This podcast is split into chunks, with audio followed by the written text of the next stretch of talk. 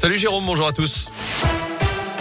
Et à la une de l'actu, les temps tragiques reviennent. Les mots cette nuit d'Emmanuel Macron. Le chef de l'État prenait la parole à l'issue d'un sommet extraordinaire des dirigeants européens sur la guerre en Ukraine. La France va envoyer trois cents millions d'euros d'aide à Kiev, un virgule deux milliard d'euros total pour l'Union européenne.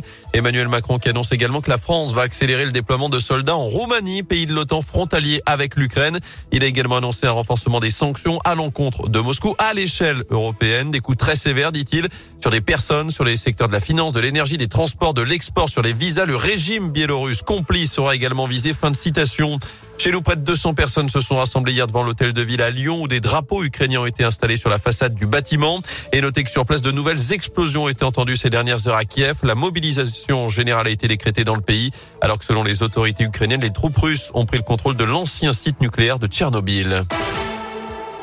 Dans l'actu à Lyon, comment aider les victimes qui ont tout perdu ? La mairie du troisième arrondissement a mis en place une cellule de soutien psychologique pour les victimes de l'effondrement de la route de Genas. C'était mardi, des consignes ont été données aux agents pour que les sinistrés puissent venir faire leurs démarches administratives en priorité, comme refaire leur papier d'identité par exemple.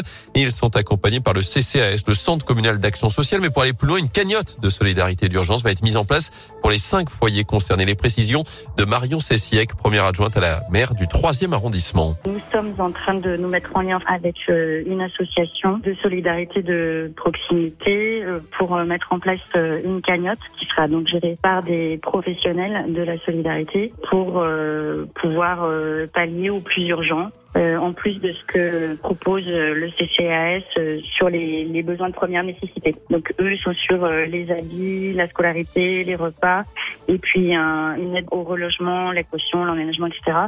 Mais il y a toujours énormément de petites choses autour euh, qui vont pouvoir euh, manquer, et donc on essaye de mettre ça en place pour être euh, au plus près des besoins spécifiques euh, des uns et des autres. Il s'agit d'une cagnotte en ligne qui sera diffusée sur le site de la mairie du troisième arrondissement. L'enquête, elle, est toujours en cours.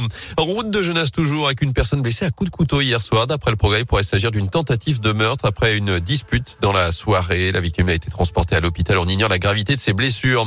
Un dernier week-end de chasse et croisée sur les routes. La fin des vacances d'hiver pour notre zone. Bison Futé hisse le drapeau orange aujourd'hui pour les départs en Auvergne-Rhône-Alpes. Ce sera orange demain dans les deux sens.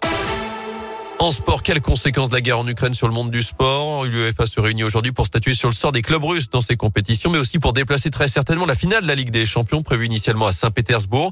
En basket, Tony Parker a annoncé hier soir que son club de Lasvel n'ira pas en Russie pour ses deux déplacements prévus la semaine prochaine en Euroleague.